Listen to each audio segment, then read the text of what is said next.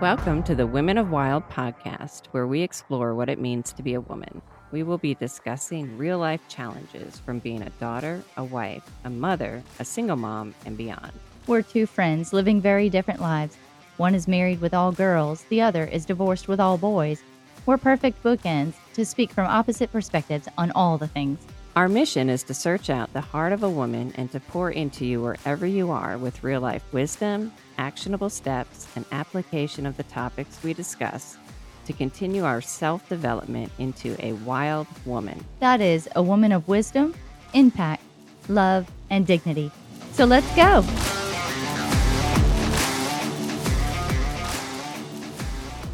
We've made it. This is the final episode in the four part series on communication.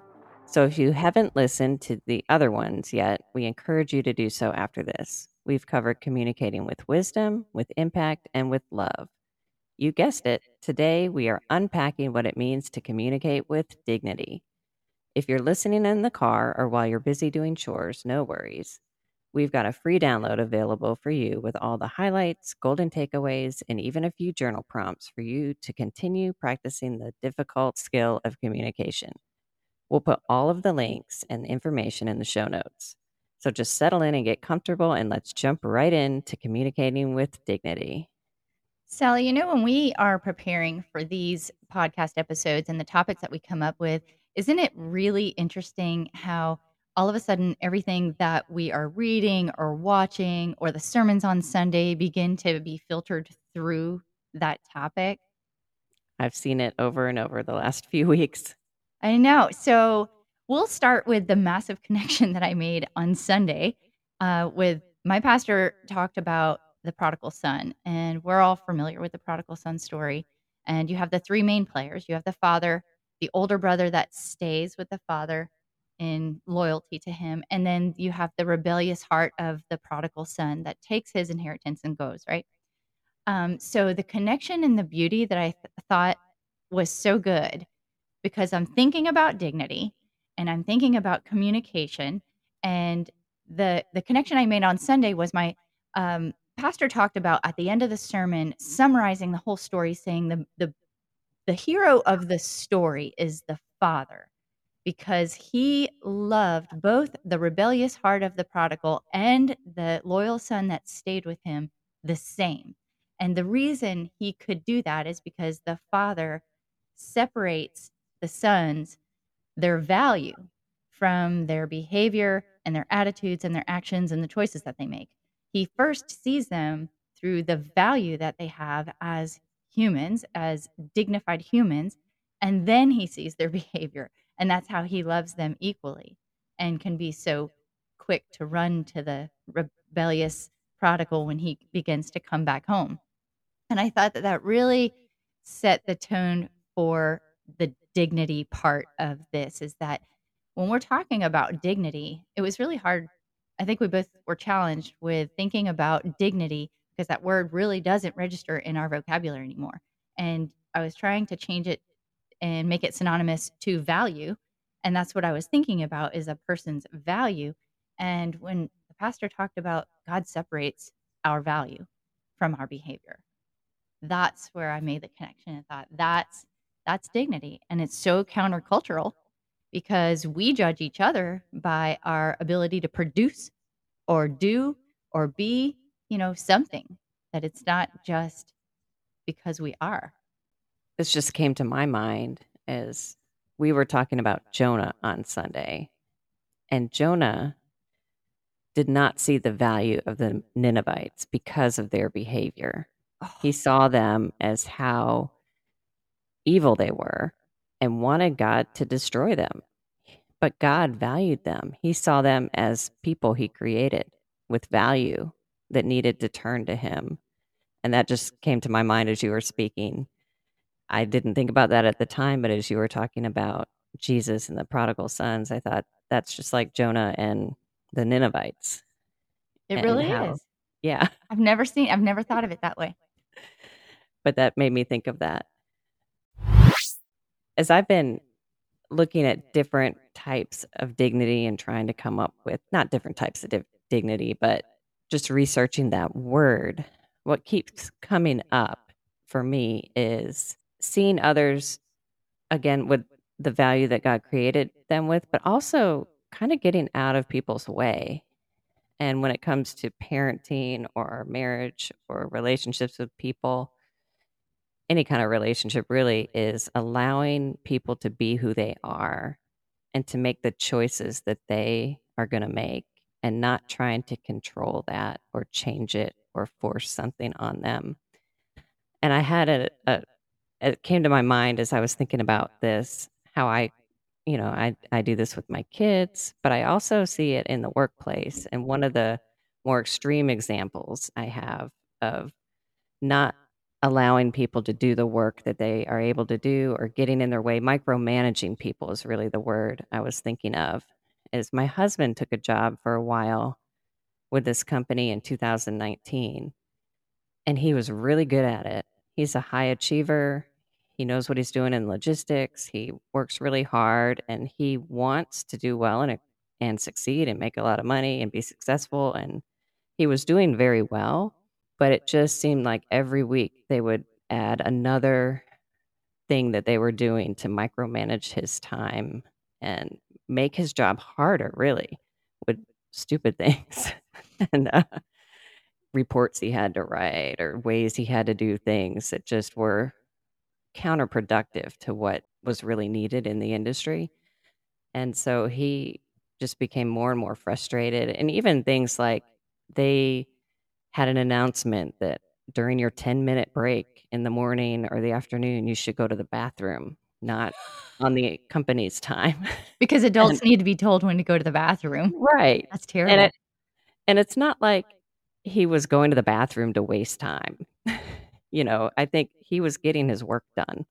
I think if you're doing your job well, you can get up and take a break, walk around, whatever. You might even do a better job if you have that a little break. Over and over, there were more and more restrictions on the way he could work.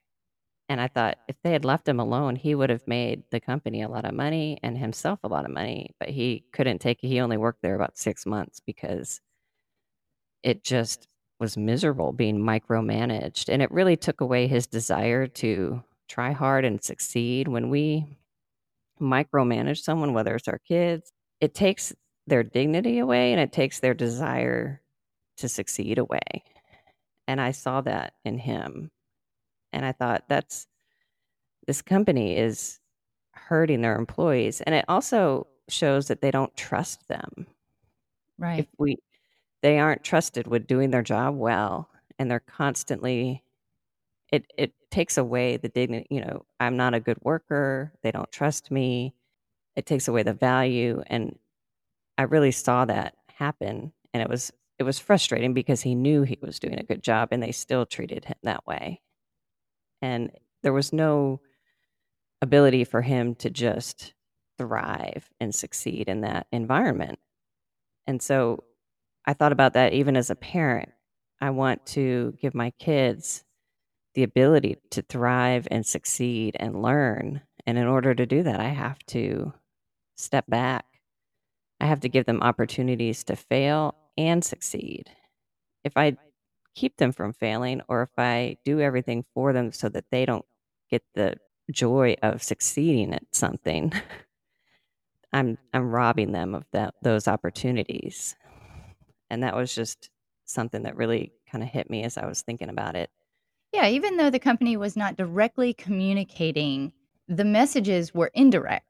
And and so you know, as we're talking about communication, we don't always communicate with just words. So there's messages that are sent because the message they were sending or was that we don't want you to operate outside of these bounds. We want you to stay inside of these very tightly regulated bounds. And for most humans, they're not going to operate at their best level when they can't go to the bathroom when they need to. I mean, that's just crazy, you know? but they sent a whole lot of communication with indirect messages, just like you said. They made the employees probably feel like, well, they treated them like children.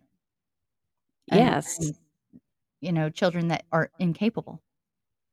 And I Right. to use that analogy because when it 'cause then we tie it into how we treat our children, so what does that even mean to be treated like a child? Like you're not capable, right? Mm-hmm. And and we should never even make our children feel incapable of doing something. So, yeah, they're I don't know what they were meaning to communicate. It sounds like they were disconnected from you know, this is kind of funny because in coaching, we kinda think about this is that as coaches, we try to look for the inconsistencies between what a person desires and what their actions are, and a lot of times our actions are adverse to getting the desired results.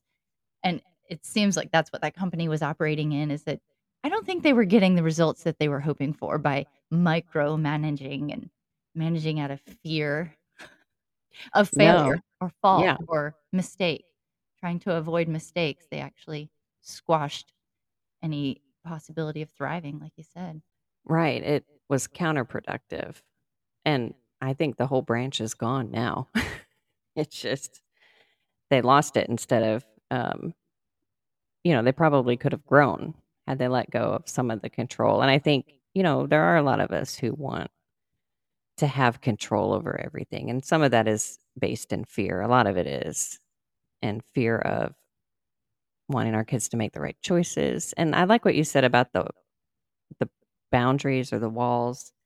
I think it's important, like, a young child needs a small box to to work in, to live in, and then as they get older, though, and especially into adulthood there can be some guidelines, but they need to be a lot looser than they were when the child was a toddler. Yeah, they need a lot more space. A lot more Yeah. space, get throw those boundaries out a little further, out a little further. That's a great analogy. Mhm. You know, and it's okay to have some guidelines to work within, but it's important to give people the freedom and the dignity to to do it their way. Maybe they're gonna find a way that's better than I could ever dream of if I'm micromanaging that. You know, they might have a new idea that's even better at doing it, or they're just gonna do it their way that's gonna be work better for them. I love my sister also just got a promotion, and she had some ideas, and the girl who's leaving the job that she's taking said, "Oh, don't do that. People won't like that." But then someone one of the her bosses came up to her afterwards, and he said, "You know what? You need to make this yours, and if you think that's a good idea and that you think that'll work, then let's do it. This is your job now, so do it your way."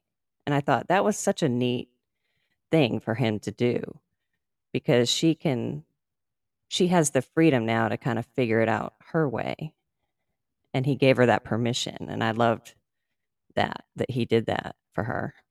Yeah, it's it's kinda like saying, "Okay, you don't have to be like the last person because you're not the last person that was in this job. You're you. So, you bring you to this job, and we're trusting that you have the ability because we placed you in this position. So go do you." You know? Right, and do it your way. That you know, and if it doesn't work, try a different way, but at least she has the freedom to kind of do what she thinks will work for her and her team. Do you think that the fear of, um, not just failure, but the fear of mistakes is why we often try to remove individuality in in situations like that? I think so in a lot of ways. The fear of the pain of failure or mistakes. I see it with my kids. It's so hard to let them hurt, but that's how we grow. To let them fail, if they have to fail a class, you know, we don't want them to do that because we have this schedule and that's gonna embarrass and that's gonna be hard for them, but maybe that's the best thing for them. They have to learn lessons by failing, and it's not gonna be the end of the world. It might be the best thing that ever happened to them. Not in the moment. Certainly not, it's gonna feel like that. But if they learn to get their act together and to do things better in the future that's a lesson that will be good for them. But if we rescue them from every failure they're not gonna learn. If we bail them out, they're just gonna keep making the same mistakes over and over again.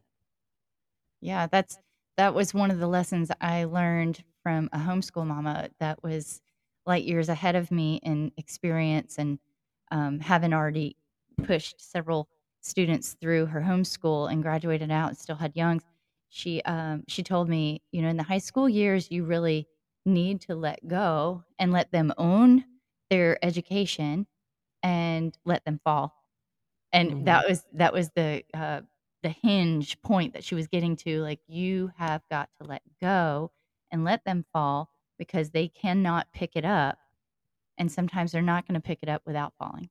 And I always just remembered, okay, so really, I'm actually standing in the way of them becoming responsible because I keep ho- holding all the responsibility. It was an aha moment for me.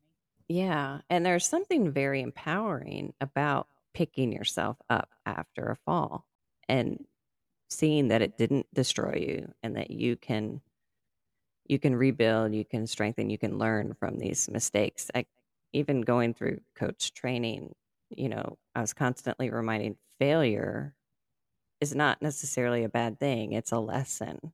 And people who are successful have failed over and over and over. It's the only way to be successful. Nobody is successful without failure. You just made me think of that uh, quote confidence is the memory of success. But it made me redefine after what you just said, it ju- that just made me redefine that confidence is actually the memory of getting back up from a failure. Because success is not success unless you've gone down first. Right. I mean, if a if a child walked all the way across the room and never fell again from the moment that they walked, they wouldn't understand that they actually just accomplished something. So it's like Right. the the holding on to the wall and the couch and then falling a lot in between objects that they learned to walk and that was an achievement, growth, stretched them to a new level. But if we just go from mountaintop to mountaintop and never get in the what is that called between the mountains? The valley? If we go from mountaintop to mountaintop, success to success, the valley is where we grow. We don't so I heard something today.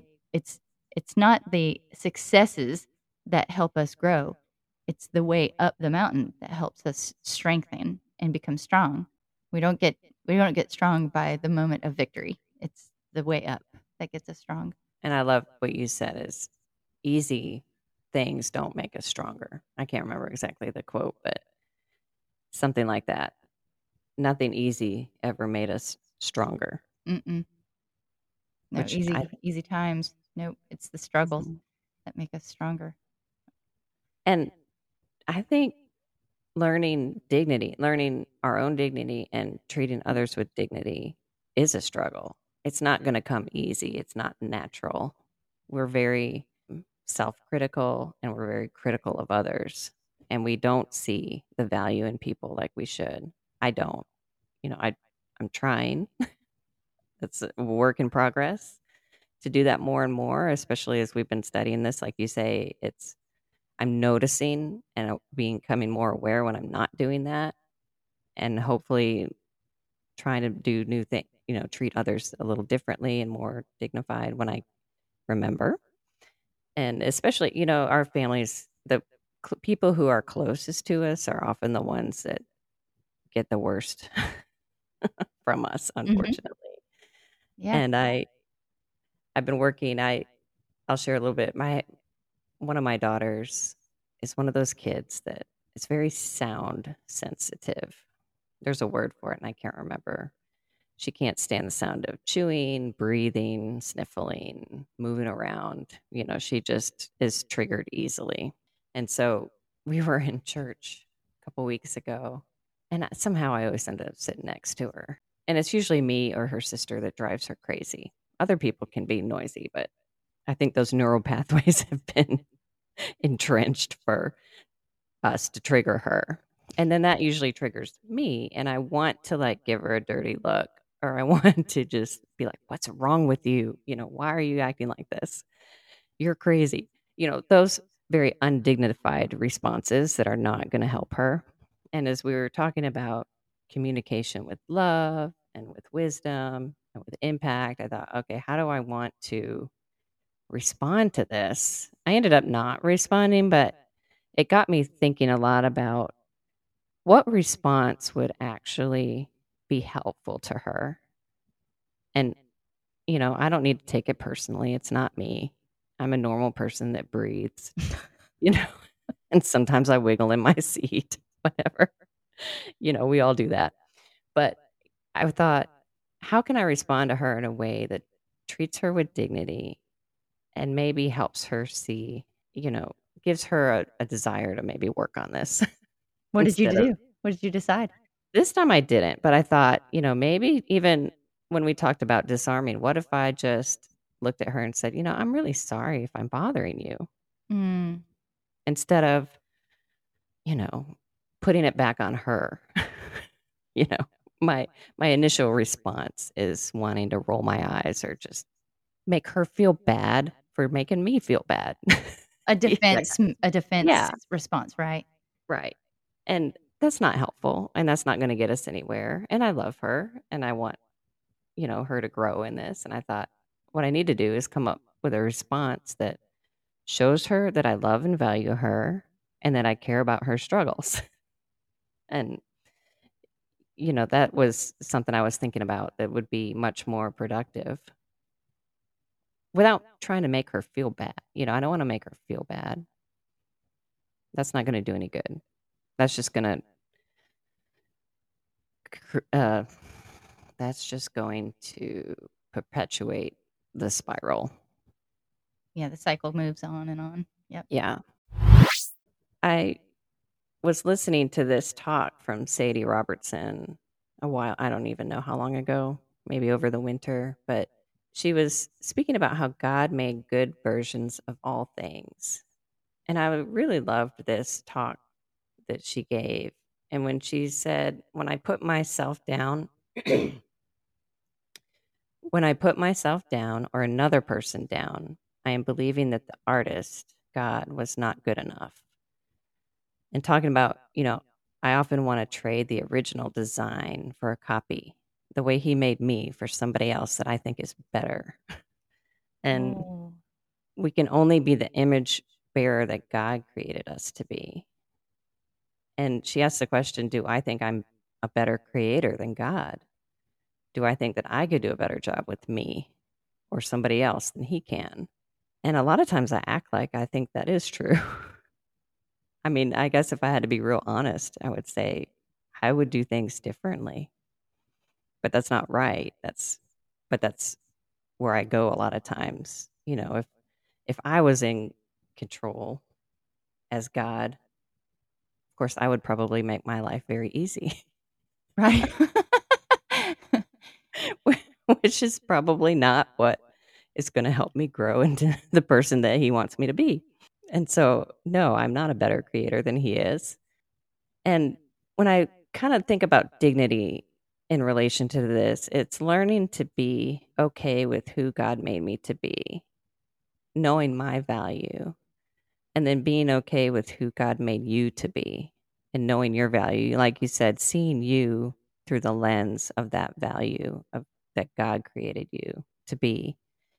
And then I don't have to compare myself to you to make myself feel better or worse um, or try to change you. I can let you be you and me be me. And I know you had a story to share about comparing yourself to others. Oh, yeah. Comparing. And so, yeah, I think that there's a time when comparing can be productive. And then I think there's a time when comparing is just completely destructive. Um, for example, when you're starting something new, you are going to look to others to gain wisdom, shorten the learning curve, that kind of thing. We did that with podcasting. We talked to other podcasters, to, not so that we could run a podcast exactly like them, but so that we could learn from them and learn what not to do. Right. And um, a very insecure season of my life is when I was homeschooling. Um, I, and and so this story actually has four main players, and I want to kind of just preface this with um, what to expect in the story because it's a big one to unpack. Is so is, this has to do with me and my at the time uh, my son was in high school, but he was part of a homeschool community that meant uh, met once a week, and his we didn't call them teachers, we called them tutors. So it has to do with me, my son, his tutor, and as a whole, his peer group, uh, his classmates. Um, and in this, the equal the equalizer here was that both myself and my son were both in a season of comparing ourselves to our peers. And not only now with hindsight 2020 do I realize that uh, how self how not self-aware I was during that season. I didn't this is way before coaching, way before training to be a coach.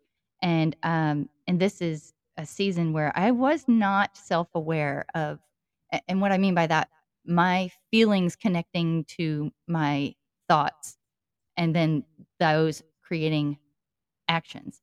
I, I wasn't aware of those things. Uh, I certainly wasn't aware of how sometimes my actions are rooted in my own insecurities. And so as a homeschool mom, I had I was very insecure because I was scared I was screwing up my kid and I wasn't doing it right. And there were lots of moms around me that were very seasoned homeschool moms that seemed to be just crushing it at homeschooling. Uh, and there was one particular time when there was uh, the homeschool community was meeting and they the students in this class like 12 students were doing a project and they were they had a piece of art that, they had picked out so that each each of the students had their own different piece of art that they were to post, supposed to do a a presentation on drawing biblical truths out of this piece of art and it could be any random piece of art. So it was kind of a a deep topic for my son that hates public speaking one and art. It was a it was a deep dig for him to to get this accomplished and get it done. And that particular day all the moms happened to be on campus and we got to watch the the presentations of all the kids. And the first couple kids that got up did just excellent stellar presentations they had papers that they were you know referencing and reading from their essays were just wonderfully constructed, high quality, college level essays. And when my son got up and did his presentation, he only had a few note cards and he just did a little bit and he was up there for a fraction of the time. And he did draw out some biblical truths of this piece of art. He did get up and do a speech in front of not just his peers, but all of his peers' parents. I mean, it was a large crowd. And um, because of the comparison that I was doing, not just of myself to my, these other moms, but the comparison that I was doing of my son to his peers, I suddenly became uber insecure and feeling like my son's presentation compared to his peers was very different. And and I'm just going to not use adjectives because of how this all plays out. Um, so I went home feeling and reeling and ruminating on feeling like I was exposed as a failure of a homeschool mom, to be honest.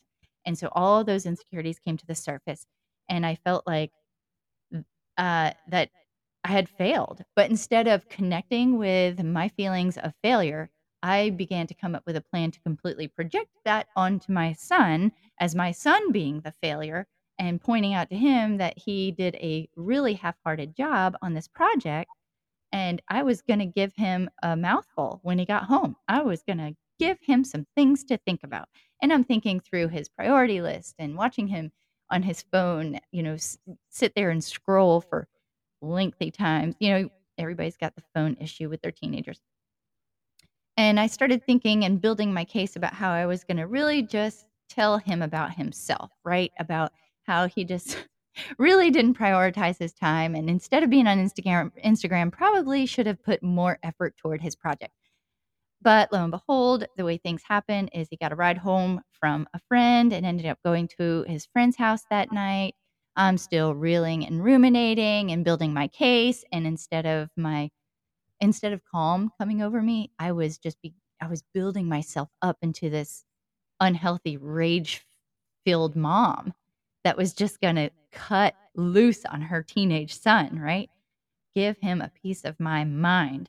He ended up spending the night out, thankfully. The next morning, I reached out to his tutor of that class and kind of gave her my rundown of how much I was just like so disappointed in the comparison between my son's project and presentation to the other students.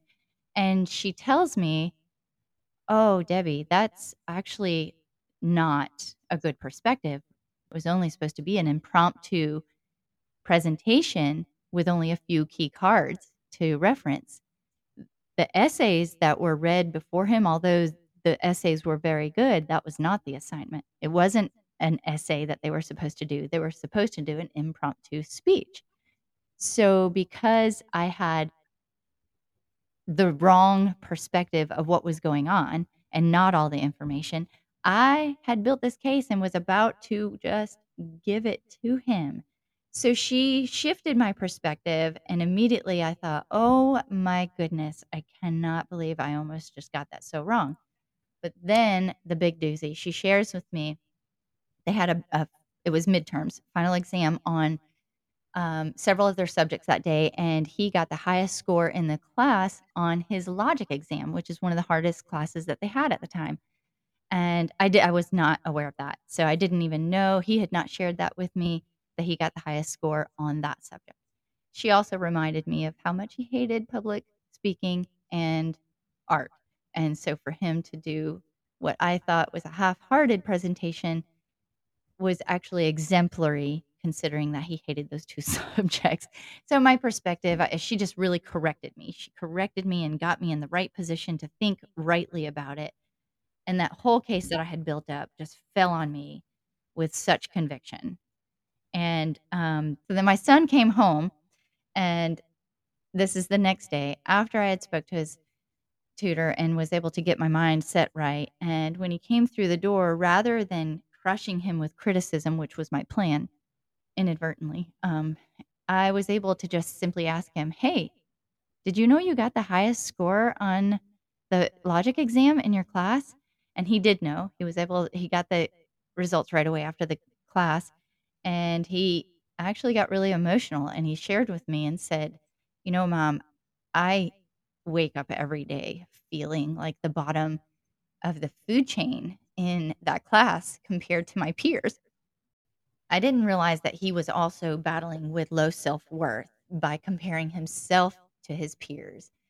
And he told me and shared with me that um, he just really wanted to do good on just one subject. So he just really dug his feet in and gave it all he got to logic.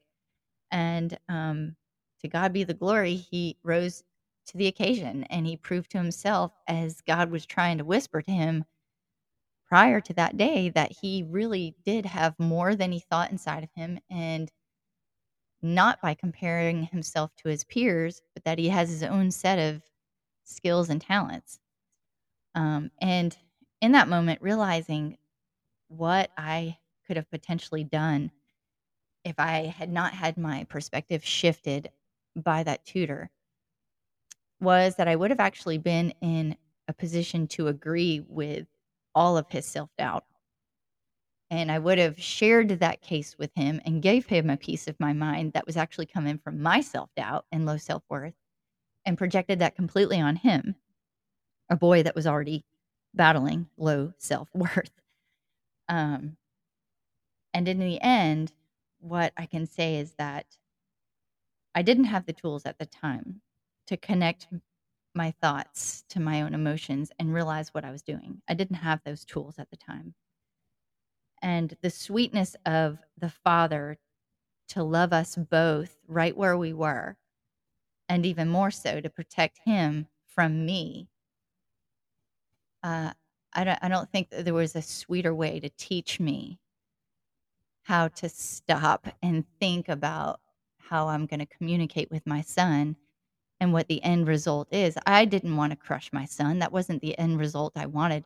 I think when I was building my case, I genuinely, genuine, genuinely thought that I was correcting a course, that he was on a, this was a course correction for him. And I was going to do it through my only ability at the time, which was harsh criticism. Mhm. And now looking back, I recognize how criticism really is not very helpful. And um, I also look back and thank the Lord for loving us so much that He didn't make me learn that lesson by making the mistake. He let me learn that lesson protecting me from actually crushing my son. So, a well intentioned homeschool mama with all the good intentions in the world, but not very much self aware, had the potential to do some great damage. Uh, but we were protected from that. And I was ignorant. I was ignorant of, of what I didn't know. So I don't hold myself accountable to that. It just is, I don't believe God does. I don't look back and go, gosh, Debbie, you shouldn't be a mom. You're not qualified for this. No, I, re- I just really don't because I did the best I could with what I had in the moment. And God filled that gap with all the tools that I didn't have. He filled that gap and protected my son from my harsh criticism. And he showed me, and it, it was humbling. I spent so many days reeling over what I could have done, the potential of what I could have done, and how sweet God was to keep me from doing that. I love that. And what a powerful story, and how God protected your son and taught you a lesson.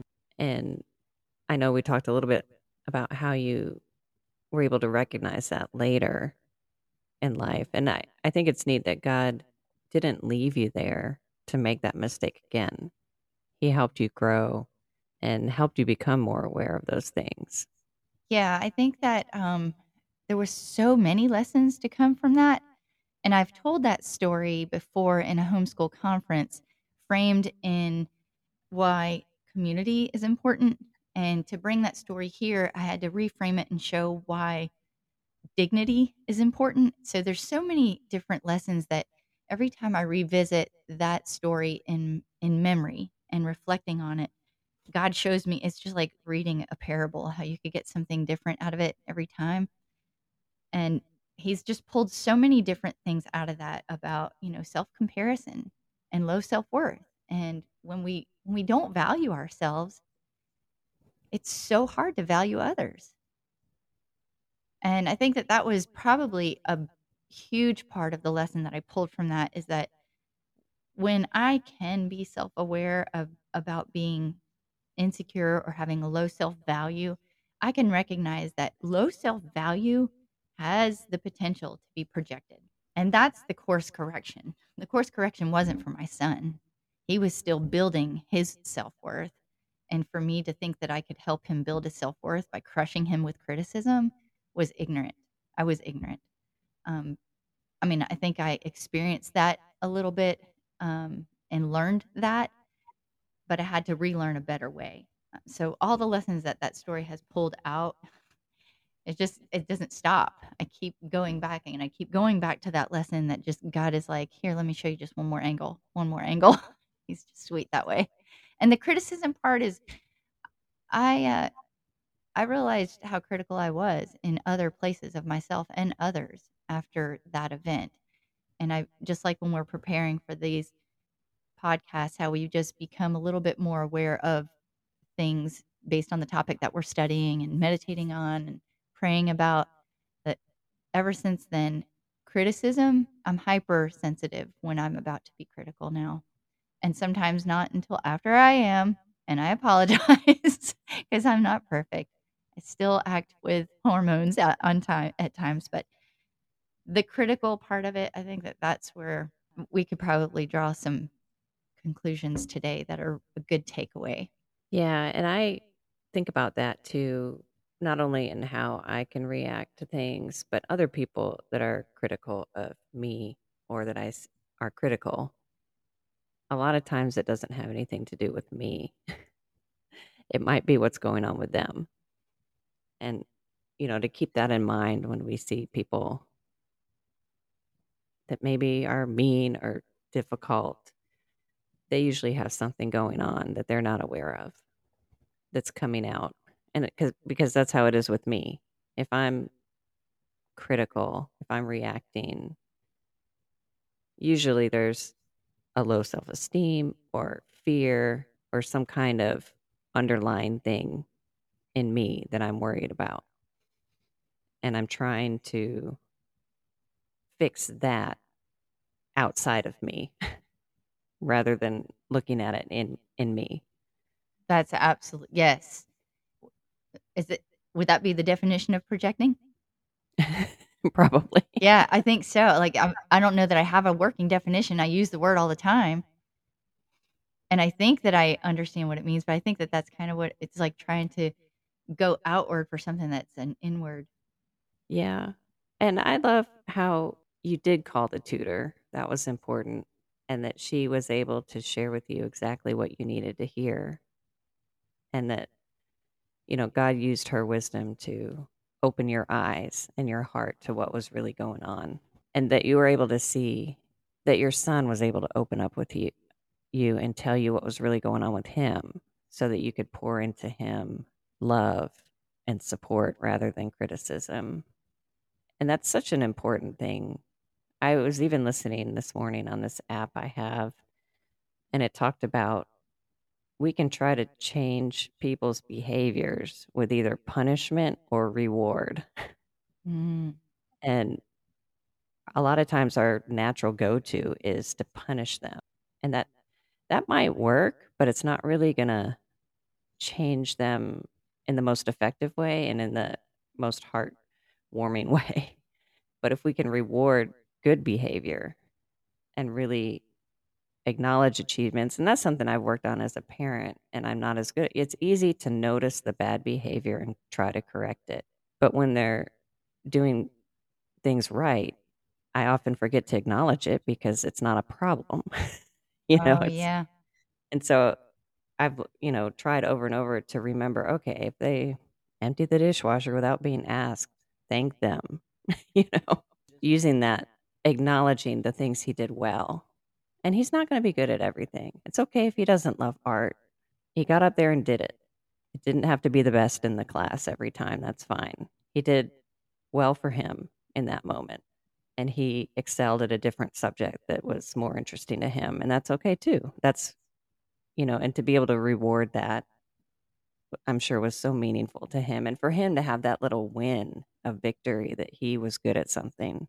We talked about that too. Like, and you didn't know that. So he got, he, he had that success on his own. You didn't make him have that success by forcing him to do all that work. He was able to succeed on, with that on his own and have that, the dignity of that success, which is really cool. Yeah. And I think, that's the orchestrating, I believe. You know, and maybe at some point I could have him come on and talk about his experience because um, he gave God the glory for that too. That was a, you know, God dealing with him because when we have things in us that's holding us back from being the people that God wants us to be, to become that person that God wants us to grow into, God's gentle about helping us through that. He's not he's not a savage in that way. He doesn't just like you said, he doesn't just punish us to, you know, we do go through pruning seasons where he has to pull things out of us that's holding us back from becoming that person that Christ-like person. I think the sweet part is that if my son were to retell this story, he would be able to share from his perspective what it was like to be a teenager in his first walk with what it means to be in relationship with a loving God because that was definitely a personal moment between him and God where God called him to rise against his own insecurities. Um, and just knowing that God was on the scene and dealing with him in such a gentle, sweet way. Again, it's always in hindsight. You know, I didn't know at the time. I didn't, we just don't know sometimes what our kiddos are going through. And, uh, and we, we certainly are not going to know how God's dealing with them because there's a lot of that that they can't even articulate because they don't know. They don't even recognize until later that that was such a God thing. That was God orchestrated. Um, to even call him to rise, I don't, for him to do that was very against his nature. Um, to just dig in on an academic and go for it wholeheartedly. If that were hunting or fishing or boating, that would make sense. But academics, that was not something he had ever done before. You were able to connect with him and he opened up to you about his own struggles because you came to him and shared the good things that his teacher had said about him. Instead, if you had yell, you know, gone in with your original plan of criticizing him, he would have shut down and you wouldn't have known that what he was struggling with because that's we're going to get defend when someone just comes at us with criticism that's what we do we shut down and instead you that door was able to open for you to be a trustworthy person for him to share that with because you came in with kindness and telling him what he was good at and i thought you know that's that's such a good reminder of when we are talking to our kids they're struggling just like we are. Life is so hard, and we need to be gentle like Jesus is with us, with them. And, uh, you know, that doesn't mean they don't ever need some tough love and that kind of thing. But even in then, it can be done gently and lovingly without criticism. And it's hard. It's really hard. But I, what a gift that you were able to do that. And he was able to open up to you in such a sweet way. The, yeah, straight from the throne room, a gift. So what was meant to destroy us actually turned out to be a precious, precious gift. Yeah. The last thing I was thinking about as we wrap up here, one of the things we talk a lot about in coaching is just being curious and asking questions. And in a book I've been reading, it's talking about all the questions that Jesus asked in his ministry and I didn't know this. He's asked 183 questions in the four Gospels, and he only answered three of them. So they were really for us to answer. And I thought that was neat because it shows that he cares about what we think and wants us to think about what we think about things.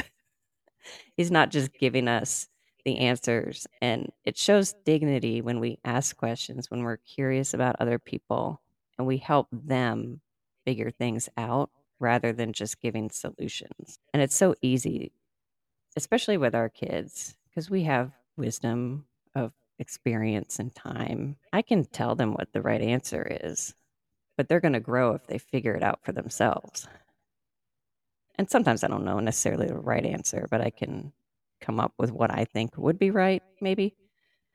But they've got to figure things out. And the more I give them opportunities to do that, the more they're going to grow and be able to make decisions and things for themselves. So in our episode on episode on letting go, it's easier to let go if we've prepared them. And in order to prepare them, they have to learn to make decisions on their own and to come up with solutions and not text or call us when anything comes up and trust that even when they make really poor decisions, they're going to learn and grow from them, just like we yes. are still learning and growing from our decisions. Right. Let them fall. Give them the, the dignity I read over and over in my research. People need to be allowed the dignity to fail and succeed. And we're stealing something from them when we, we don't allow them to do that. That is a great place to end That dignity, giving dignity to somebody is giving them the freedom to fail and succeed. That's beautiful. Well, this has been an awesome talk. Can you think about and give me your main takeaways, your golden takeaways? You mentioned in the story of the prodigal son that the father was seeing the value in both of his son through the lens of God's image of them and not just their behavior, ideas, actions, and that sort of thing. He saw their value first and he loved them both equally. And I thought that's such a beautiful picture of how I want to see others. And so that's that was a really mm. I really loved that that part.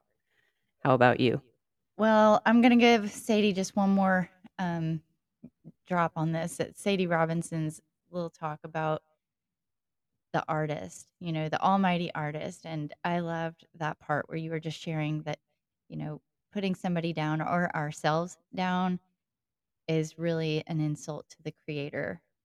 Uh, and I think that that is a, that's because I think in images and I can see that image. I can see God crafting people and I can i can see it from that perspective and go, okay, everything he's crafted is good, you know. And even if that thing shatters and breaks and has to be glued back together a thousand times, it is good. It is good. I Yeah. that image that you, you shared from Sadie. All right. Well, I guess this wraps up this episode, and we look forward to seeing you next week. Stay wild.